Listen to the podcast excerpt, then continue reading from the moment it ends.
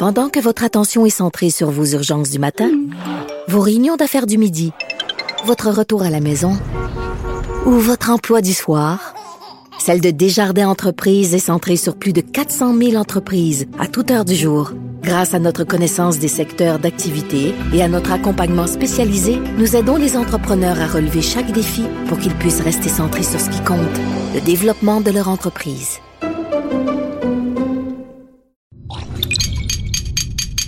Cube Radio.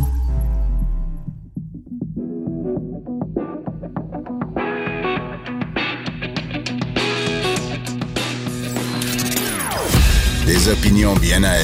Sophie Durocher. Son franc-parler ne laisse personne indifférent. On n'est pas obligé d'être d'accord. Bonjour tout le monde, c'est Sophie Durocher. J'espère que vous avez passé une très belle fin de semaine. Merci d'avoir choisi On n'est pas obligé d'être d'accord pour mettre du punch dans votre heure de lunch, comme dirait Nanette Workman dans la chanson Call Girl. Samuel, t'as quel âge toi? Comme 22 ans? 24? Je sais même pas si tu te souviens de ça, hein? Call Girl, Nanette Workman, elle disait ça, c'était... Tu peux l'appeler à n'importe quand, la Nanette Workman. Call Girl, elle disait ça, je vais mettre du punch dans ton heure de lunch. Bon, moi, évidemment, ce sera pas à caractère sexuel, vous le savez, je suis... pas tout à fait au-delà de ces considérations-là. Quoique, vendredi dernier, quand on a parlé avec le producteur porno qui a fait des auditions 3X en fin de semaine à Québec, on s'était pas mal en bas de la ceinture. Donc, ça nous arrive quand même de temps en temps. Tout ça pour dire merci beaucoup d'avoir choisi. On n'est pas obligé d'être d'accord. Et vous savez, j'aime bien commencer l'émission en soulignant des choses qui m'ont fait pousser un grand ben voyons donc quand je regarde la télé, quand j'écoute la radio, quand je lis les journaux ou quand je feuillette un magazine. Et ce qui m'a fait pousser un gros ben voyons donc, aujourd'hui, c'est quand j'ai vu le match de qui pisse le plus loin entre deux grands chefs d'État. Deux chefs d'État, là, qui s'affrontent en disant « Ta femme est pas belle, c'est un pichou ta femme. » Puis l'autre lui répond « Ben moi, ma femme est plus belle que la tienne. » Écoute, c'est des enfants dans une cour d'école. Absolument hallucinant. Alors, dans le coin gauche, on a M. Bolsonaro, qui est donc le président du Brésil, qui a retweeté un commentaire d'un de ses ministres qui disait, la raison pour laquelle ça va pas bien entre la France et le Brésil, c'est que la femme du président français est moins belle que la femme du président brésilien. Donc, déjà, le ministre qui a mis ça sur Facebook ou Twitter, c'est assez gnochon, on s'entend. Mais là, le président brésilien est allé retweeter ça en disant « Oui, c'est vrai, t'as raison, mais arrête de l'humilier, Macron, c'est pas fin. » Puis il a écrit « MDR », comme un ado qui dit « mort de rire ». Tu dis « Attends, ce gars-là, il est à la tête d'un pays de plusieurs millions de personnes. Il n'est pas plus intelligent que Donald Trump qui tweete plus vite que son ombre. » Et Macron, qui selon moi aurait dû ne rien dire, a choisi de répondre à ça. Alors, on écoute la réponse de Macron qui pisse plus loin que Bolsonaro. Moi, je pense que les femmes brésiliennes ont sans doute honte de dire ça de leur président. Je pense que les Brésiliens, qui sont un grand peuple, ont un peu honte de voir ces comportements et ils attendent, quand on est président, qu'on se comporte bien à l'égard des autres. Et comme j'ai beaucoup d'amitié et de respect pour le peuple brésilien, j'espère très rapidement qu'ils auront un président qui se comporte à la hauteur. Et là là! Tu sais, vous souvenez-vous, dans le temps, quand il y avait Brice de Nice, le film, ça disait « casser ». Tu sais, je pense que Macron, il vient quand même de casser Bolsonaro. Mais sérieusement, les gars, là, on vous regarde, nous, aller, puis on se dit « Mais vous êtes à la tête de pays de plusieurs millions d'habitants, vous n'avez pas autre chose à faire que vous chicaner sur « C'est qui a la femme la plus belle ?» Elles sont toutes belles, vos femmes. Brigitte Macron est magnifique. Madame Bolsonaro est magnifique aussi. Arrêtez de vous chicaner. Vraiment, ça n'a plus d'allure. Ben, voyons donc.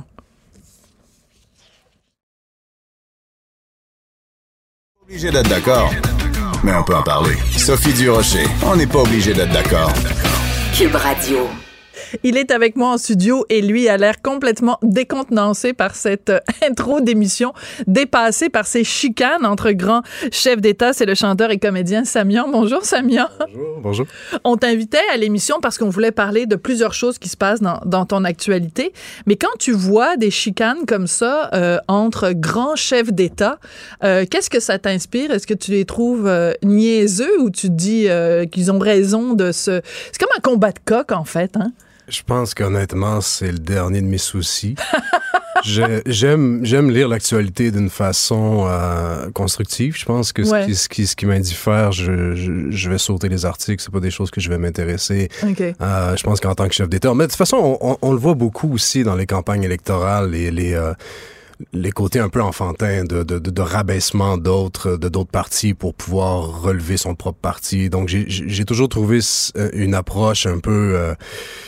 déplacé. Je pense que si on veut être politicien, je pense qu'il faut défendre ses valeurs et défendre ses propos et arrêter de rabaisser les idées des autres et proposer des bonnes idées. Donc, écoute, tu m'en apprends ce matin. J'étais pas au courant de ça.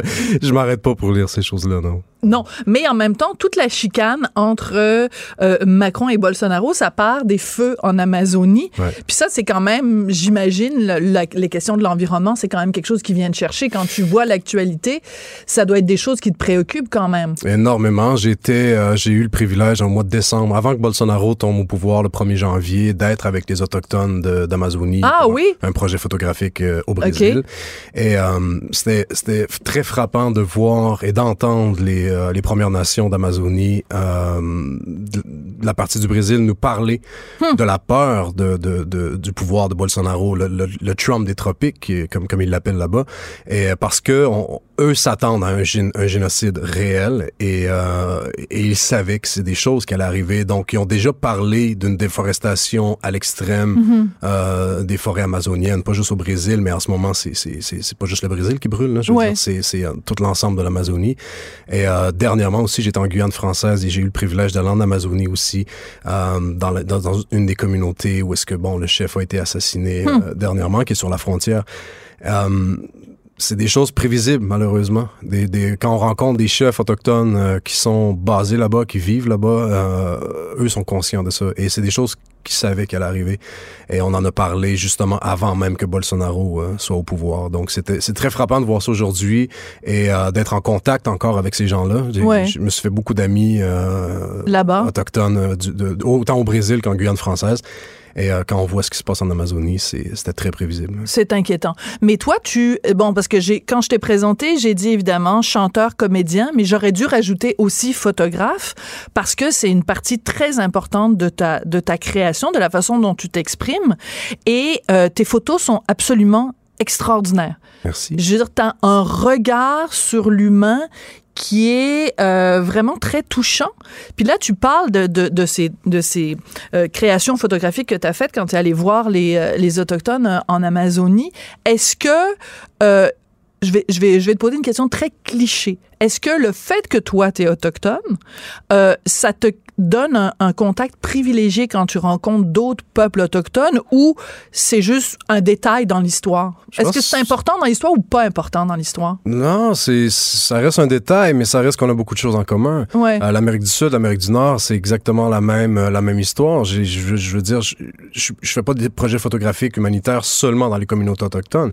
J'en ai fait un dernièrement qui était au Burkina Faso, juste dans un orphelinat. Je veux dire, c'est une façon pour moi de m'ouvrir sur le monde et de donner une parole à des gens qui en ont pas, tout simplement. Pour moi, la photographie reste une façon d'écrire de la poésie. Totalement différente, mais à quelque part, on est capable de mettre des mots sur plusieurs poèmes qui restent une photographie. Je pense que c'est d'abord et avant tout l'humain qui est au cœur même de chacun de mes projets, que ce soit en musique, que ce soit en télévision ou en photographie. Si le cœur de l'humain parle pas, j'ai pas d'intérêt à être présent. Donc, mais avec ce qui se passe avec les Premières Nations d'Amérique du Sud, pour moi, c'est extrêmement important. On s'est rencontrés aussi les premières fois à l'ONU, à New York en 2010.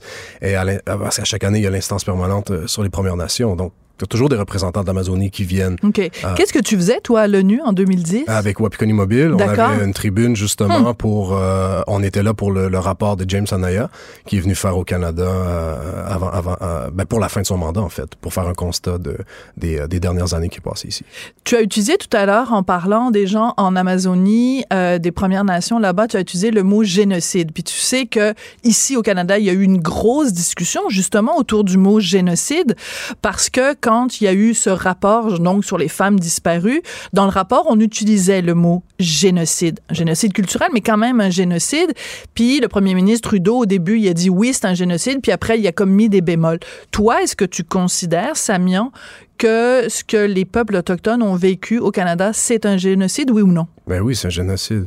C'est écrit noir sur blanc. Je veux dire, tant aussi longtemps que la loi sur les Indiens est active, on parle de génocide. La loi sur les Indiens est active depuis 1876. On est en 2019. Elle est toujours active. On a fêté 150 ans de la Confédération canadienne, mm-hmm. alors que la loi sur les Indiens en avait, je pense, 146 ans. Je veux dire, il faut pas être un génie en maths pour comprendre que le génocide est toujours actif. Mais on va définir ce que c'est un génocide, OK?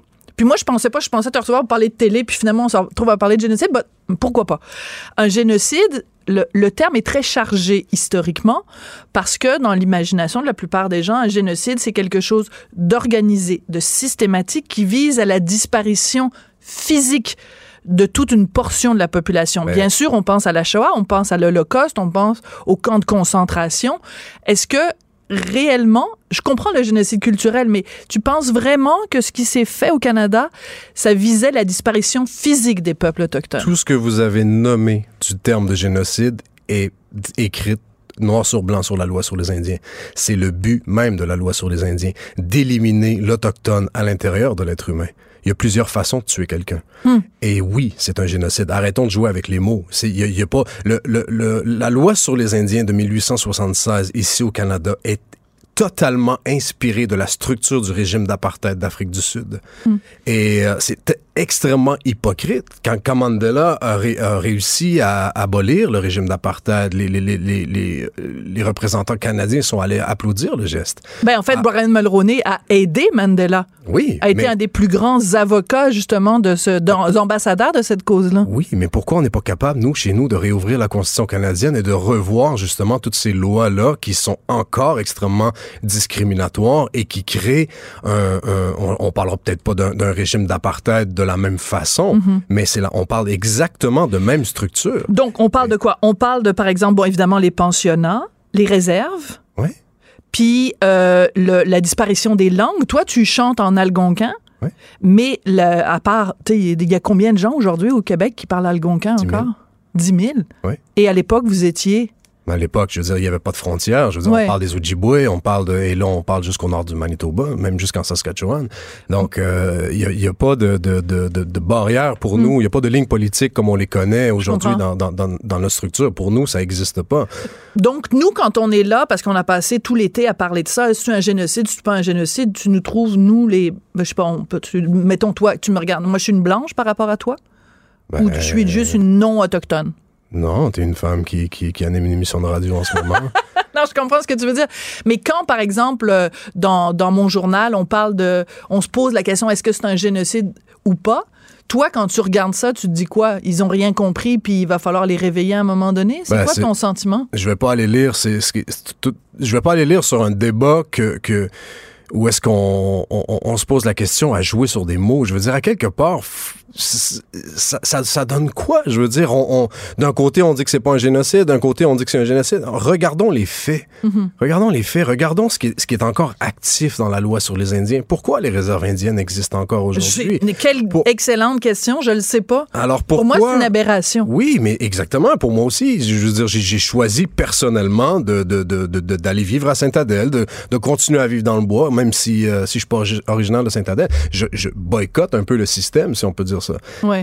Moi, j'ai pas envie d'être sous la tutelle du gouvernement canadien. J'ai pas envie d'être un enfant de la reine d'Angleterre. C'est des choses que je refuse. Ouais. Et c'est mon choix. Mais qu'est-ce que tu penses de ceux qui le font? Ceux qui vivent dans des réserves et qui sont justement des enfants de la reine d'Angleterre, qui sont considérés, qui sont infantilisés par la loi sur les Indiens? Ben, pour beaucoup, c'est pas un choix. Ouais. Pour beaucoup, c'est vraiment pas un choix. Il y en a qui sont... Il y a deux catégories aussi. Je veux dire, il y a certains chefs autochtones qui, quand même, gardent la structure désirée des communautés autochtones. Il y en a d'autres qui veulent. Ça les arrange. Ça les arrange. Il y en a d'autres qui veulent changer aussi le système. Il y en a d'autres qui rêvent d'indépendance. Il y en a d'autres qui... pourquoi on se rendrait pas jusqu'à un troisième gouvernement d'une autonomie aussi des Premières Nations? Je pense que il y a 50... toute la cinquantaine de communautés qu'il y a seulement, ça c'est seulement au Québec. Mm. Chacun a des revendications différentes. On peut pas toutes nous mettre dans le même panier non plus. Bien sûr, je suis d'accord. Parce qu'il y en a qui les CRI ont une convention, je veux dire, et les CRI sont à cause de la baie James. Oui. Ouais. Et c'est une des seules nations au Canada qui ont réussi à avoir un dialogue de nation à nation. Mais pourquoi? Parce qu'il y avait des intérêts économiques. Ben oui. Et c'était bon pour tout le monde. Ouais. Et quand on a un premier ministre qui nous promet dans une campagne électorale que moi, je désire... Ben, pour moi, mais Legault, ouais. Non, pas Legault, Trudeau. Okay. Lui désirait avoir un dialogue de nation à nation, ce qui n'est jamais arrivé durant sa première... Il t'a déçu, Justin Trudeau, parce qu'il avait promis, donc, la réconciliation. Puis, en fait, son bilan auprès des Autochtones n'est pas super reluisant, parce qu'il avait une ministre autochtone qui était Mme Wilson-Raybould, qui... Il l'a tassé sur un moyen temps. Puis en plus, il lui avait proposé de s'occuper des affaires indiennes. Puis elle a dit « over my dead body », pour rester polie, parce que justement, pour elle, la loi sur les Indiens, c'est une aberration. Puis elle se bat contre cette loi-là de toutes ses forces. C'est une patate chaude pour n'importe quel gouvernement. Je veux dire, je pense que... Mais d'ouvrir un dialogue de nation en nation, je pense que c'est la première étape. Ouais. Et le jour qu'un premier ministre va avoir assez de couilles pour le faire, je pense qu'on va être capable d'avancer. On va être capable d'ouvrir une porte sur un avenir meilleur, parce qu'on est toujours en train de chicaner entre les Anglais et les Français. Je veux dire, je voyage partout au pays. Tu trouves que c'est encore une chicane là-dessus, les Français puis les Anglais? Énormément. Je veux dire, il y a énormément de fermetures sur... Quand on voyage dans l'Ouest canadien, puis en Ontario, par exemple, je fais des tournées de conférences là-bas, ou même en Colombie-Britannique, on coupe dans tous les systèmes francophones, on veut faire un Canada anglais, on veut faire ces choses-là. On revient quand je reviens au Québec, c'est totalement différent. On se ferme plus à l'anglais à cause de la loi 101. Et puis, mais quand la loi 101, écoute, Samian, excuse-moi là, il faut que je t'arrête. Tu dis la loi 101, on se ferme à l'anglais. Le Québec, c'est une province francophone. Exactement. Si on n'a pas la loi 101 pour nous protéger, nous francophones, dans une mer anglophone, demain matin, on n'existe plus. Puis l'existence, puis la survie d'un peuple, c'est quelque chose qui doit te toucher quand même. Oui, mais quand on a 11 langues autochtones au Québec seulement, qui ont été mis de façon... Catégoriquement, là, ça a été interdit de parler des langues autochtones dans les cours d'école à cause de la loi 101. Qu'est-ce qu'on fait avec ça? OK, donc tu es en train de dire... Oui, ça protège le français. Ça veut dire que le français est une langue parmi d'autres au Québec? Il y a combien de langues au Québec, d'après vous? Vivantes. De langues vivantes? Oui, au Québec. Ben, il y a le français, il y a l'anglais, puis il y a les 11 langues autochtones dont ça fait combien de langues au Québec? Ben, je sais pas, ça fait 13. Voilà. Donc, il y a 13 langues vivantes au Québec. Oui, mais il y en a une qui est une langue officielle. Pourquoi? Mais pourquoi on choisit elle comme langue officielle? Pourquoi on décide pas d'en protéger d'autres? Pourquoi on désire pas en mettre d'autres en valeur? Pourquoi est-ce qu'en Abitibi, dans les écoles, on n'enseigne pas une base d'algonquin au lieu d'enseigner l'espagnol ou au lieu d'enseigner le latin? Pourquoi est-ce que sur la Côte-Nord, on donne pas une base d'inou à des jeunes qui habitent sur un territoire inou? Pourquoi ici, dans la région de Montréal, on donne pas une base de langue mohawk aux jeunes dans les écoles? Ça serait la moindre des choses. Donc toi, t'es de ces gens qui disent qui approuvent le fait que quand on commence des discours au Québec, on dit nous reconnaissons que nous sommes en territoire mohawk non cédé. Jamais de la vie, parce que je trouve que c'est une politique... C'est un peu stupide de dire on est dans un territoire non cédé. Écoute, on est dans un pays non cédé. On n'est pas, tout simplement... Faut arrêter de dire qu'à chaque place, on est dans un territoire de telle nation non cédé. On est dans un pays non cédé. Okay, c'est fort ce que tu viens de dire. Tu sais que en sortant de studio, là, ça va être la citation qu'on va retenir de l'entrevue. Tu dis que le Canada est un pays non cédé. Exactement. Donc, on est tous, d'une certaine façon, si je comprends bien, puis je veux vraiment pas te mettre des mots dans la bouche, là, on est tous des envahisseurs. Pas du tout. C'est pas ce que j'ai dit. Non, mais c'est ça. On est tous Est-ce que vous vous sentez envahisseuse quand vous êtes à Montréal et il y a un discours et on vous dit « Bienvenue en territoire mohawk non cédé ». Ben moi, je trouve ça niochon parce que historiquement, c'est pas un territoire mohawk. Là, il y a plein d'historiens qui peuvent contredire cette information-là. Oui, mais on est dans un pays non cédé. Il n'y a jamais personne qui a donné l'accord au Canada de se dire « Ben voilà, c'est votre pays et on en fait une constitution, la constitution canadienne ». C'est illogique. Bon, mais je veux revenir quand même sur le français. Je comprends ton point de vue de dire qu'en effet, il y a plein de langues qui sont en train de disparaître et si on les valorise pas chez les jeunes, à court ou à moyen terme, ces langues-là vont disparaître. Donc, et j'apprécie le fait que toi, justement, tu chantes en algonquin et que cette culture-là soit importante pour toi. Mais numériquement, c'est pas vrai que ces langues là sont aussi importantes sur le territoire que le français. Moi, je me sens pas gênée d'être en faveur de la loi 101 puis de défendre le français au Québec. Mais je suis pas contre, je suis pas gêné non plus. Tout ce que je dis, c'est qu'il y a 13 langues actives et il y a plus de 600 dialectes partout au Canada. Ouais. Et pourquoi on les valorise pas? Pourquoi est-ce qu'on... pas les deux peuples fondateurs. Les deux peuples fondateurs, c'est le français puis l'anglais. Mais okay. si tu n'aimes pas ça, change la loi. Si t'aimes pas la loi, change la loi. Tu comprends ce que je veux dire? OK, donc vous me dites que les peuples fondateurs, c'est les Français et les Anglais. Donc, c'est qui les envahisseurs, alors? Si je veux revenir à votre question. Non, mais l'envahisseur, c'est peut-être pas un mot qui était bien choisi, mais ce que je veux dire, c'est que toi, tu as le sentiment que les Français et les Anglais, quand ils sont arrivés sur ce territoire, ont volé le territoire au peuple autochtone qui était présent. Complètement. Donc, mais, alors, je vais te poser la question, on fait quoi avec ça aujourd'hui, en 2019? On a une troisième entité. On vous rend le territoire? Du tout. On a une troisième entité au pays qui se doit d'être mise en valeur. On a le 24 juin qui célèbre beaucoup la Saint-Jean-Baptiste dans les communautés francophones au pays. Le 1er juillet est aussi une journée pour célébrer la Journée du Canada et il y a beaucoup d'anglophones qui se reconnaissent. Le 21 juin est oublié. Le 21 juin est la Journée nationale des Premières Nations dans notre pays et c'est une journée qui est même pas reconnue. C'est même pas une journée fériée pour personne. C'est même pas une journée qui est reconnue pour la culture des Premières Nations alors que c'est une journée aussi importante que le 24 juin ou le 1er juillet. C'est l'entité qui manque ici au pays. Et on est trois entités différentes. Il y a des Premières Nations, il y a des anglophones, il y a des francophones au Canada. Et un jour, si ces trois entités-là réussissent à se mettre ensemble, à avoir un dialogue de nation à nation et d'être capable de s'asseoir toutes les trois autour de la même table, on sera capable de fonder un vrai pays. Et c'est l'entité qui nous manque. Et on est toujours en train de tasser l'histoire des Premières Nations. On est toujours encore dans des fonds de réserve à vouloir nous isoler de la population, comme c'est écrit encore sur la loi sur les Indiens à l'heure où on se parle. Le jour qu'on va réussir à accepter et à reconnaître qu'on est sur un territoire autochtone et qu'on met cette culture-là en avant-plan et qu'on la met en valeur, on a trois entités complètes dans notre propre pays. Est-ce que toi, c'est la façon dont tu vois ton rôle? Par exemple, avec ta musique, par exemple, en animant à la télé, par exemple, en jouant dans le film de Hochelaga, Terre des âmes, qui était quand même le film qui a été choisi par le Canada pour représenter notre pays aux Oscars. Est-ce que c'est comme ça que tu vois ton rôle de nous ouvrir les yeux, de nous sensibiliser à ça? Ou tu te dis, ben là, moi, je suis fatiguée des fois, je suis tannée d'essayer de leur parler, eux autres, ils comprennent rien? Ben, c'est clair que ça peut être fatigant des fois, mais oui, c'est mon rôle. Oui, c'est mon rôle. Et je vais me répéter jusqu'à temps qu'on arrive à s'entendre, qu'on arrive à se comprendre. Et puis, on est toujours axé sur nos différences, mais on a tellement de choses en commun. On habite sur les mêmes territoires, qu'on soit anglophone, qu'on soit francophone, qu'on soit autochtone, on est voisins. Je veux dire, on a la meilleure opportunité. Je pense que on n'arrive pas à saisir les opportunités des fois qui s'offrent à nous autres. Donne-moi un exemple.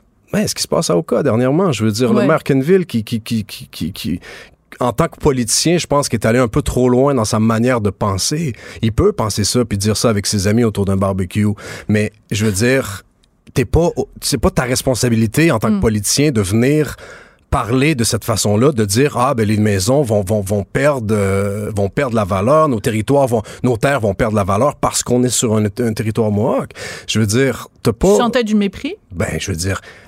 Écoute, si on avait dit ça à Montréal-Nord, que à cause qu'il y a une quartier, à cause qu'il y a des Noirs, ça va baisser la valeur de nos maisons, qu'est-ce qui serait arrivé? S'il y avait dit ça des Juifs, s'il y avait dit ça d'une autre ethnie, qu'est-ce qui serait arrivé? Ça aurait pété. Ça, c'est clair. Là, c'est un sujet encore plus délicat. Alors, tout le monde se tait, tout le monde regarde ce qui se passe. Parce que personne ne veut avoir un deuxième Oka ou un Oka 2.0. Là. Exactement. Alors, il faut faire attention à ce qu'on dit et il faut arriver en 2019. Toi, ça ne te tente pas d'aller en politique?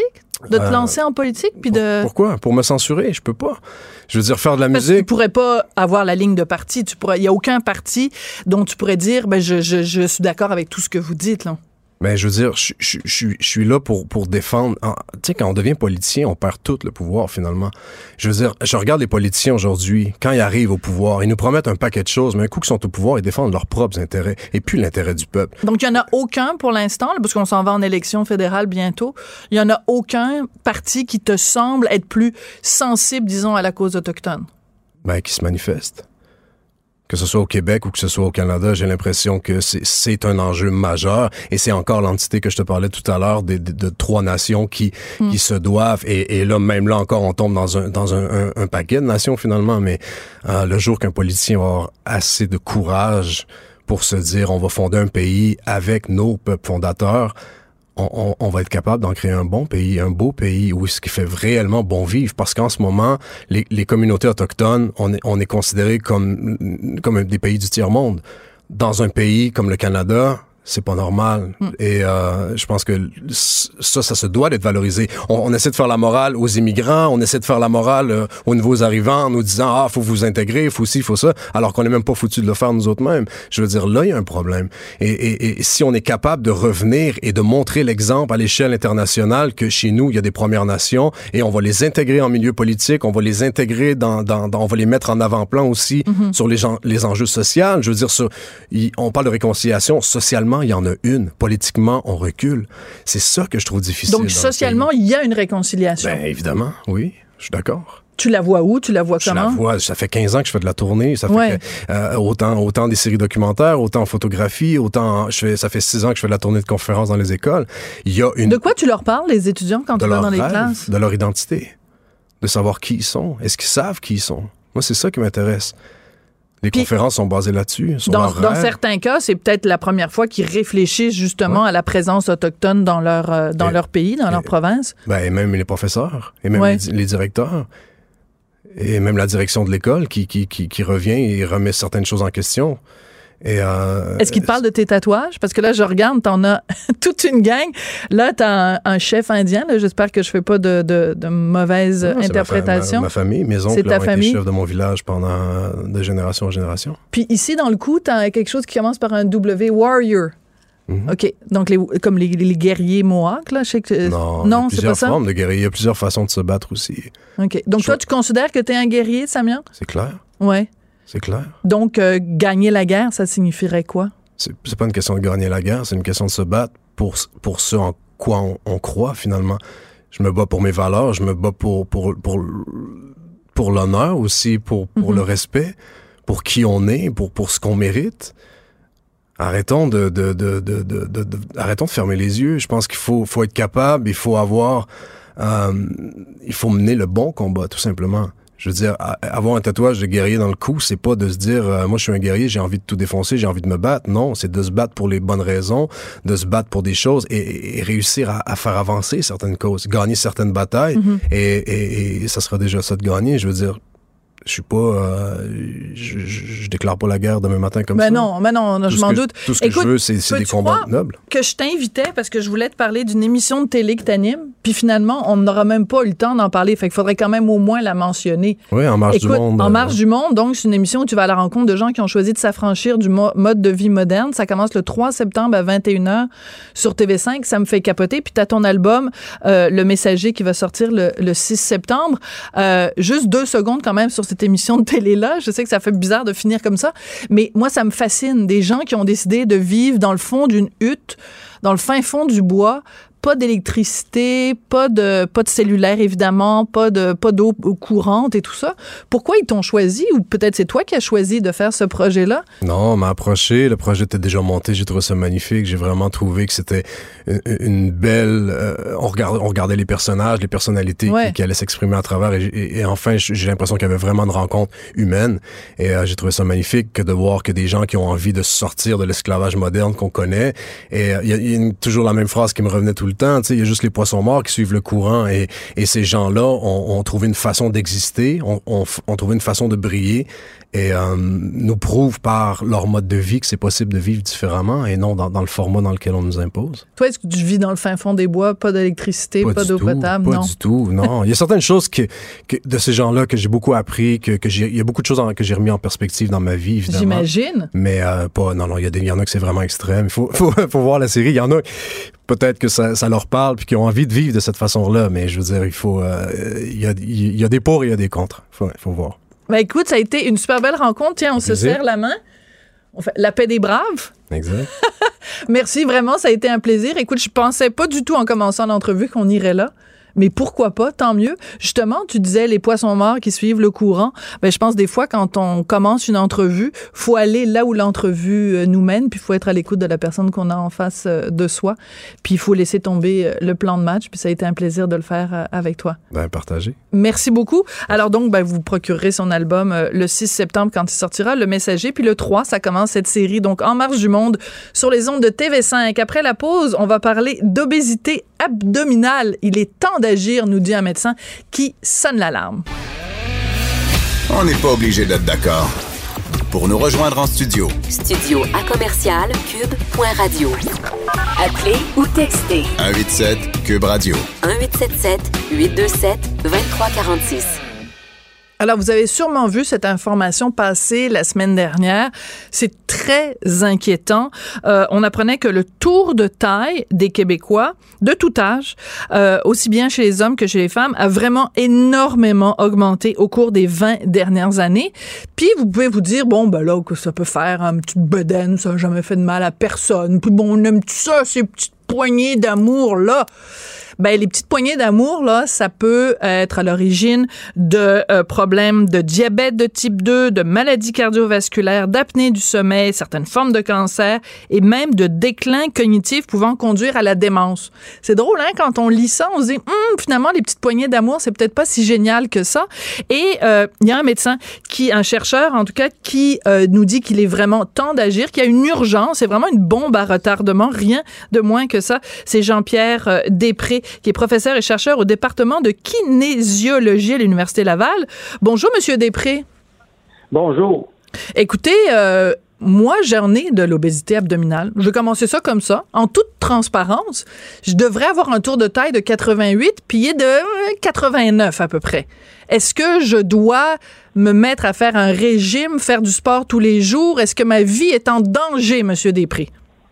Bon, dans un premier temps, ce qu'il faut dire aux auditeurs, c'est qu'il y a des chiffres comme ça qu'on donne. Les médecins, la communauté médicale aime bien des chiffres avec lesquels composer. En haut d'une certaine valeur, ben là, vous faites hyper bon. Alors, une fois qu'on a dit cela, donc, il a fallu, pour définir ce que c'est grossièrement le pourcentage de la population qui aurait peut-être justement une bédaine dangereuse, il a fallu se donner des chiffres sur la base de ce qui est observé dans les grandes études. Mais une fois qu'on a dit ça, il y a des différences interindividuelle dans la relation entre la taille de la bédaine et la santé. Moi, ce qui me préoccupe, puis je le dis depuis, vous savez, ça fait 33 ans là, que j'ai commencé ma carrière de chercheur à l'Université Laval, puis juste faire une histoire courte, à l'époque, il y avait un chercheur japonais qui avait montré qu'on pouvait utiliser de l'imagerie, la tomographie axiale, vous savez maintenant, ce qu'on appelle les scanners, là. Il y en a dans les hôpitaux maintenant. Bon. À l'époque, on utilisait ça, puis on l'utilise encore pour des diagnostics de traumatisme interne, trouver des masses cancéreuses, tout ça. Mais lui, il a été le premier au monde à dire, regardez, avec cette méthode-là, on voit la graisse qui est en dedans, qui est dans l'abdomen. OK? Ouais. Il a été le premier au monde. Moi, je finissais mon doctorat, j'ai vu ça, j'ai dit, wow, si j'étudie pas, moi qui m'intéresse la relation entre le surpoids, l'obésité et de la santé, si j'étudie pas ça au Québec, chez les Québécois, je manque le bateau complètement. Et donc, j'ai été le premier après lui à montrer avec ces images-là où on voyait la graisse qu'on appelle la graisse viscérale, celle qu'on a qui enveloppe les intestins puis qui conduit à ce petit bedon dur-là. Mm-hmm. On a été les premiers au monde, donc, et là, écoutez, c'est pas d'hier, à la fin des années 80, montrer que ce gras-là caché, qu'on appelait l'obésité abdominale et viscérale, ben, c'était relié à des problèmes de transport du cholestérol, c'était un facteur de risque, les maladies cardiovasculaires, puis le diabète. Puis ça, ben, c'était reçu avec, c'est normal en science, avec intérêt, mais beaucoup de scepticisme. Ouais, petit gars de l'Université Laval qui montre ça, ça vient pas d'en voir. Ils vous ont pas pris au sérieux. Ils vous ont pas pris au sérieux. Non, mais vous savez, attendons, on va voir. Mais là, Mme Durocher, ce qu'on observe, c'est qu'à l'échelle internationale, en 30 ans, il s'en est fait beaucoup d'études d'imagerie. Voilà. On trouve ça partout dans le monde. Que ce soit en Asie, au Japon, en Corée, en Angleterre, en Israël, tous ceux qui ont fait de l'imagerie ont montré, ben, Després, puis ça gagne à Québec. Avait raison, ce gras-là interne est dangereux, puis la façon de le mesurer, on avait dit, quel que soit votre poids corporel, plus votre tour de taille est élevé, même si vous avez un poids santé, plus votre risque d'avoir cette mauvaise graisse abdominale-là augmente. D'accord, mais alors, mettons qu'on dit en effet, il faut arrêter de regarder le poids, donc c'est pas tellement si vous pesez 200 livres ou quoi, c'est de se mesurer et de voir quel est notre tour de taille. Mais en même temps, comment peut-on, si on se dit qu'on doit perdre, mettons, 3, 4, 5 centimètres de tour de taille, on fait comment pour se cibler spécifiquement le gras abdominal s'il est si dangereux que ça? Ouais. Alors, dans un premier temps, il y a deux choses. C'est sûr que, si on a une femme, on a un tour de taille en haut de 88 cm, un homme en haut de 102 cm, là, il faut peut-être en parler à son médecin. Puis la première chose, il faut que notre médecin mesure notre tour de taille. Oui. Parce que si le médecin ne mesure pas le tour de taille, puis ça, on a fait des études où si on a suivi des femmes qui traversaient. On a fait ça depuis longtemps, là. Vous savez, c'est le jour de la marmotte, là. Vous devez être tanné des fois de répéter les mêmes affaires? Non, parce que c'est important, vous savez, l'exercice auquel on se livre. Plus on va... Moi, mon rêve, c'est comme chercheur, c'est d'outiller la population. Ne donnez pas donner des leçons de morale, les outiller. D'accord. Et dans la boîte à outils, il faut suivre son tour de taille dans le temps. Puis ce qu'on a trouvé, c'est que des femmes qui traversaient la ménopause perdaient un petit peu de masse musculaire, prenaient un petit bedon, sur le pèse personne. Puis on l'a publié, ça, c'est des résultats scientifiques. N'avaient pas changé de poids sur 7 ans. Leur tour de taille avait augmenté de 4 cm et ça prédisait une augmentation de leur mauvaise graisse viscérale, imaginez, de 30 %. Ouch! Donc... Mais ça, c'est drôlement intéressant parce que, justement, on se fait tout le temps dire le poids. Finalement, on se fie aux mauvais indices. Puis quand vous disiez tout à l'heure, quand on va voir le médecin, il faut que le médecin prenne notre tour de taille. Écoutez, j'ai 54 ans, là. Ça m'est jamais arrivé que dans mon examen annuel chez le médecin, ils prennent son petit mètre à mesurer puis mesurent le tour de taille. Jamais. Donc, le problème, c'est que vous avez l'information comme quoi le tour de taille est un indicateur de maladies à venir, mais les médecins, ils le font pas, ce test-là, quand on va les voir.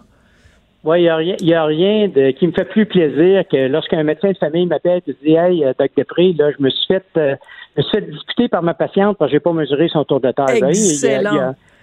Parce que ça, j'appelle ça un signe vital. Mais une fois qu'on a dit ça, je veux revenir là-dessus. Oui. C'est pas parce que je m'intéresse à ces conditions-là qu'il faut stigmatiser les gens. Alors, la première chose à se poser comme question, est-ce que je fais de l'hypertension? Est-ce que j'ai un problème de transport du cholestérol? Est-ce que mon médecin m'a dit que bientôt j'allais faire du diabète? Là, si vous avez justement des problèmes de santé qui commencent à s'installer, ça veut dire que votre tour de taille, là, il est trop élevé. Et là, plutôt que de dire, tu devrais perdre du poids. Non. Tu devrais donc diminuer ton tour de taille. Et là, on a fait plein d'études, puis j'ai des collègues dans le monde aussi, dans d'autres laboratoires. Ouais. On fait ce même type d'études-là. Quand on fait juste faire un petit ménage, un petit peu moins de sucre dans l'alimentation, un petit peu moins de produits, parce que c'est omniprésent partout. Le sucre, il y en a partout. Ouais. Juste en diminuer ça de moitié, puis de bouger, de mettre juste une bonne marche quotidienne à tous les jours. En diminuant son tour de taille de 4 cm, on réduit son risque de développer le diabète de 60 %. Il n'y a aucun médicament qui arrive à ça sur le marché. Alors c'est là, on énorme. On ne parle pas de diète drastique, là. On parle juste d'un petit ménage, OK, un petit peu moins de frites, un petit peu moins de chips, un petit peu moins de... pas les frites! OK, là, moi, je vous aime plus, là. J'ai pas dit des enlevés. Moi, il y en a chez nous. Mais je vais vous dire une chose, là. Moi, mes petits gars de 11 ans puis 9 ans, ils appellent ça des cochonneries. Puis papa, samedi après-midi, comme on faisait, moi, quand j'étais tout petit, un petit sac de chips et une petite canette de liqueur. Mais là, c'est plus ça, Mme Durocher. Ça, c'est rendu le quotidien des enfants de la planète. Et moi, quand je commençais à présenter là-dessus, il y a 30 ans, les habitudes alimentaires des peuples dans le monde étaient très différentes. Maintenant, on a pu passer ça au blender, puis il y a un fossé entre les générations. Les jeunes japonais, les jeunes coréens, les jeunes scandinaves, ils mangent tous beaucoup, beaucoup trop sucré, salé. Et là, évidemment, ils sont aussi très, très, très sédentaires parce qu'il y a énormément de temps d'écran. Vous voyez, on n'a pas besoin là de faire des études comme si on allait sur Mars là, puis développer de nouvelles technologies, mais on a besoin d'outiller les Québécois, les Québécoises. On a besoin de faire entrer la mesure des signes vitaux. Lorsque vous avez votre médecin de famille, là, oui, il s'intéresse à votre cholestérol, il s'intéresse à votre tension artérielle. Vous regardez si vous faites du diabète, il n'y a aucune espèce de moyen de mesurer. Madame Durocher, mangez-vous bien? Oui, je mange bien. Mais non. Il y a des outils scientifiquement développés qui nous permettent d'évaluer la qualité de votre alimentation. Même chose pour l'activité physique. Le tour de taille doit être mesuré et on doit aussi mesurer le facteur de risque numéro un. Êtes-vous en forme ou pas? Oui, je suis en forme. Non, non, on va vous mettre sur un tapis roulant. On ne vous fera pas faire un test d'effort maximal. Si votre fréquence cardiaque s'élève de façon exagérée, juste à prendre une petite marche confortable, Mme Durocher, il va falloir bouger plus, se remettre en forme. Vous voyez, il y a des outils comme ça. Je comprends. Mais, qu'on pourrait utiliser. Mais alors, moi, j'ai une question pour vous, M. Després. Quand on dit, parce que c'est on est beaucoup là-dedans, l'acceptation. Hein, j'ai du surpoids, les personnes taillent plus, etc. C'est important de s'accepter, c'est important de dire c'est magnifique, puis il faut s'accepter comme on est. Quand vous entendez ce discours-là, est-ce que ça vous fait grincer des dents? Bien, c'est parce que c'est un faux débat. On revient à ce que vous disiez tout à l'heure. On se centre sur le poids. Moi, c'est pas le poids qui m'intéresse. Je me fiche éperdument du poids. Moi, ce qui me préoccupe, c'est la santé physique, la santé psychologique, puis les habitudes de vie des gens. Alors, une personne qui aurait, par exemple, une obésité abdominale, là, je ne parle pas nécessairement qui est obèse sur la base du poids corporel, le réflexe premier, c'est de dire, bon, on va regarder la façon dont tu manges, la façon dont tu bouges, on va regarder ton tour de taille, on va regarder ta condition physique, on va regarder ton profil de santé. Il y a effectivement un petit groupe, mais on le surestime beaucoup parfois, de gens qui ont du surpoids puis qui sont dans la fourchette obésité légère, mais c'est des gens qui mangent bien, qui bougent beaucoup, qui sont en bonne condition cardio-respiratoire. Ben, ces gens-là sont en santé. C'est un faux débat de dire, ben, on a une épidémie d'obésité au Québec, on va viser le poids santé. Ça, c'est une erreur magistrale d'interprétation des études populationnelles. Mais ça fait des années qu'on entend ça. Oui, mais justement, mais c'est contre ça que je me bosse. Ça, je vous disais que c'est le jour de la marmotte. C'est pour ça que ça me fait plaisir de participer à votre émission, parce qu'on a encore beaucoup d'éducation populaire à faire. Donc, il faut arrêter d'obséder sur son poids et il faut se concentrer sur ce qui est vraiment un indicateur de mauvaise santé ou un indicateur de ce qui va nous amener à développer des problèmes de santé. Alors, par exemple, à un moment donné, bon, parce que vous avez écrit un texte dans le Journal de Montréal et vous dites, écoutez, c'est vraiment, vous parlez d'une bombe à retardement, là, c'est vraiment, et vous dites, ben, on a un ministère de la maladie qui gère des professionnels de la santé. À quand un véritable ministère de la santé où la sens de la prévention serait mise à profit. Donc, moi, ce que je regarde quand je vois au Québec, là, la prévention est où? Ben, il n'y en a pas parce que c'est pas politiquement payant de faire de la prévention, vous savez. Alors que il y a des pays dans le monde. Il y a des pays dans le monde, là. Donnez-moi un exemple d'un pays où on fait bien les choses en termes de prévention, en termes de santé. Premièrement, en Suède, on appelle le ministère, on appelle ça le Ministry of Disease Management, Disease Care. Alors, il appelle un cheval un cheval. Alors, la santé, c'est autre chose. Ce qu'on fait, puis là, vous savez, je le dis avec aucune arrogance parce que mon père et ma mère sont toujours vivants, très âgés à cause de notre système de gestion des maladies, ça c'est nécessaire. Mais ce qu'on a besoin aussi, alors encore une fois, je le dis avec beaucoup de reconnaissance, mais c'est parce que faut appeler les choses telles qu'elles sont. Oui. On a un ministère qui gère la maladie, on a besoin d'un véritable ministère de la santé où on met la promotion de la santé à l'avant-plan. Ça veut dire que il faut, encore une fois, puis là, il y a différents titres. Dans un premier temps... Rapidement, parce qu'il nous reste très, très peu de temps. Éduquer les Québécois sur les dangers associés à un tour de taille élevé, faire entrer en médecine familiale quand vous allez avoir votre médecin de famille, des outils pour évaluer, cibler le mode de vie, puis à l'école, éducation, c'est l'avenir du Québec qui en dépend. Ben écoutez, vous avez bien résumé ça. Suffit qu'on vous dise, il nous reste très peu de temps, puis vous me punchez ça en 30 secondes. J'adore ça. Monsieur Després, ça a vraiment été un plaisir et surtout très informatif de vous parler aujourd'hui. Je rappelle que Jean-Pierre Després donc, est professeur et chercheur au département de kinésiologie à l'Université Laval. Donc, attention à votre tour de taille. On va tous mieux s'en porter. Merci beaucoup. Merci, au revoir. Après la pause, on parle de cannabis. On n'est pas obligé d'être d'accord. Mais on peut en parler. Sophie Durocher, on n'est pas obligé d'être d'accord. Cube Radio. C'est une nouvelle absolument hallucinante qui a été publiée dans le journal La Presse ce matin. On apprend que la DPJ, donc la Direction de la protection de la jeunesse, a retiré 3 enfants de leur milieu de vie parce que leur milieu de vie, c'est une serre de cannabis. Alors, il y avait un local commercial dans le nord de la ville de Montréal. Une partie, c'était des serres de cannabis supposément à usage thérapeutique. Puis l'autre partie, ben, tu sais, une cuisine, un petit salon, puis une chambre pour les enfants. Tu sais, Les enfants, une fois qu'ils ont fini leur devoir, ils s'en vont dans la serre de Canada. Allô? Donc, la DPJ est intervenue. C'est une histoire vraiment hallucinante. Et la DPJ a considéré que les enfants ne pouvaient évidemment pas continuer à évoluer dans ce milieu familial-là. Et ce dossier-là, ça a fait sauter au plafond le député conservateur Pierre Paul-Hus, qui est ministre du cabinet fantôme de la sécurité publique, des services frontaliers et de la protection civile pour le Parti conservateur du Canada. Il est au bout de la ligne. Bonjour, M. Paul-Hus, vous allez bien? Oui, bonjour, Mme Durocher. C'est un peu décourageant quand on voit ce genre de situation-là. Vous, vous le voyez d'un point de vue politique. Vous dites, ben, il y a trop de permis qui ont été accordés pour, justement, des usages thérapeutiques du cannabis. Est-ce que vous ne profitez pas de cette situation-là juste pour faire de la basse politique, M. Paul-Hus? Non, pas du tout. Écoutez, le dossier du cannabis, il faut comprendre, premièrement, que l'on ne parle pas des entreprises, des grandes entreprises qui produisent du cannabis là, légal, comme Canopy Growth, etc., mm-hmm. Des entreprises qui sont bien installées.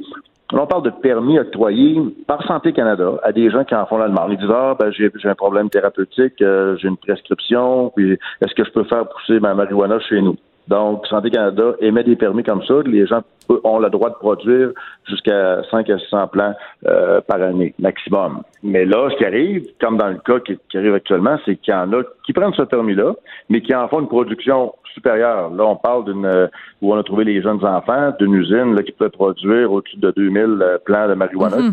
Production et qui vendait au marché noir aussi. Là. Donc, on a des enfants dans une production illégale qui produisent pour le marché noir avec un permis à la base de Santé Canada qui est émis. Donc là, le problème que j'ai, c'est qu'on peut bien émettre des permis, mais il faut être en mesure de contrôler ce qui se passe avec ça. Et c'est là voilà. Qu'il y a un manque. Oui, mais est-ce que le problème, c'est que le Santé Canada ferme les yeux ou simplement que Santé Canada a juste pas suffisamment d'inspecteurs sur le terrain? Parce que chaque fois que quelqu'un dit « Bon, ben moi, j'ai besoin de cannabis pour mon usage personnel », on lui délivre un permis. Il faudrait qu'à chaque fois, il y ait un inspecteur derrière qui, à tous les 6 mois, vienne voir la personne pour s'assurer qu'il y a juste 600 plants.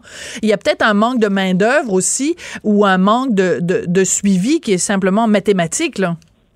Oui, mais ça fait partie de l'ensemble du problème qu'on a avec tout ce qui concerne la marijuana au Canada.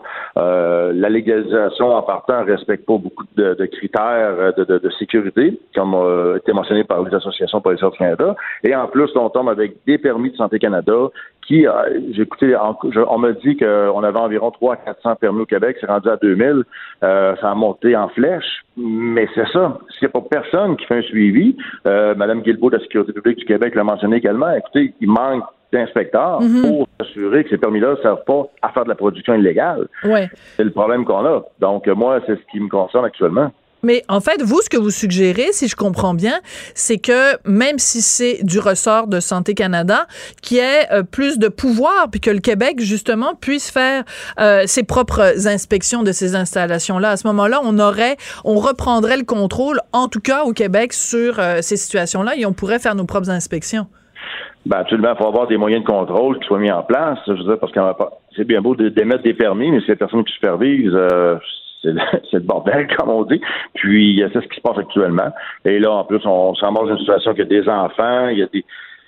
Écoutez, je rencontre souvent des policiers, je rencontre ici à Québec des groupes de policiers qui me disent, écoutez, M. Paulus, là, tout ce qui concerne la marijuana, là, ça ne marche pas. Le fédéral a mis une loi comme ça, les provinces essaient de s'ajuster, les villes aussi. Il y a beaucoup de problématiques autour du contrôle de tout ça. Parce qu'à un moment donné, c'est pas juste d'être légal. C'est comme l'alcool, hein. Les gens comparent, oui, OK, on prend de l'alcool. Ben, l'alcool, il y a un contrôle. Je veux dire, il n'y a pas de production d'alcool qui se fait comme ça de façon illégale dans des petites entreprises. Tout le monde est surveillé, contrôlé, parce qu'il y a une consommation après ça. Ben, c'est la même chose, le marijuana. Il faut qu'il y ait cette forme de contrôle-là. Puis si le gouvernement du Canada n'est pas en mesure de le faire, ben, qu'on cesse d'émettre des permis, là. Ouais. Parce que, de toute façon, le marijuana médical est disponible également sur le marché à SQDC, par exemple. Donc, à un moment donné, il faut prendre un contrôle, et c'est ça qui C'est consternant de voir là, que tu émets des permis comme ça sans aucun moyen de suivi. Ce qui est frappant dans cette histoire-là, donc des enfants qui étaient donc exposés, qui sont élevés vraiment dans une serre de cannabis. Là. Je dis les mots, puis ça me paraît tellement comme complètement aberrant. Là. Ça va être quoi la prochaine affaire des enfants qui sont élevés dans une usine de méthamphétamine, de LSD, de coke. En tout cas, bon, c'est aberrant. Mais ce qui est frappant, c'est que justement, un des objectifs du gouvernement Trudeau avec cette loi sur le cannabis, c'était justement de s'assurer, de protéger les enfants, canadiens. Monsieur Trudeau nous l'a répété assez souvent.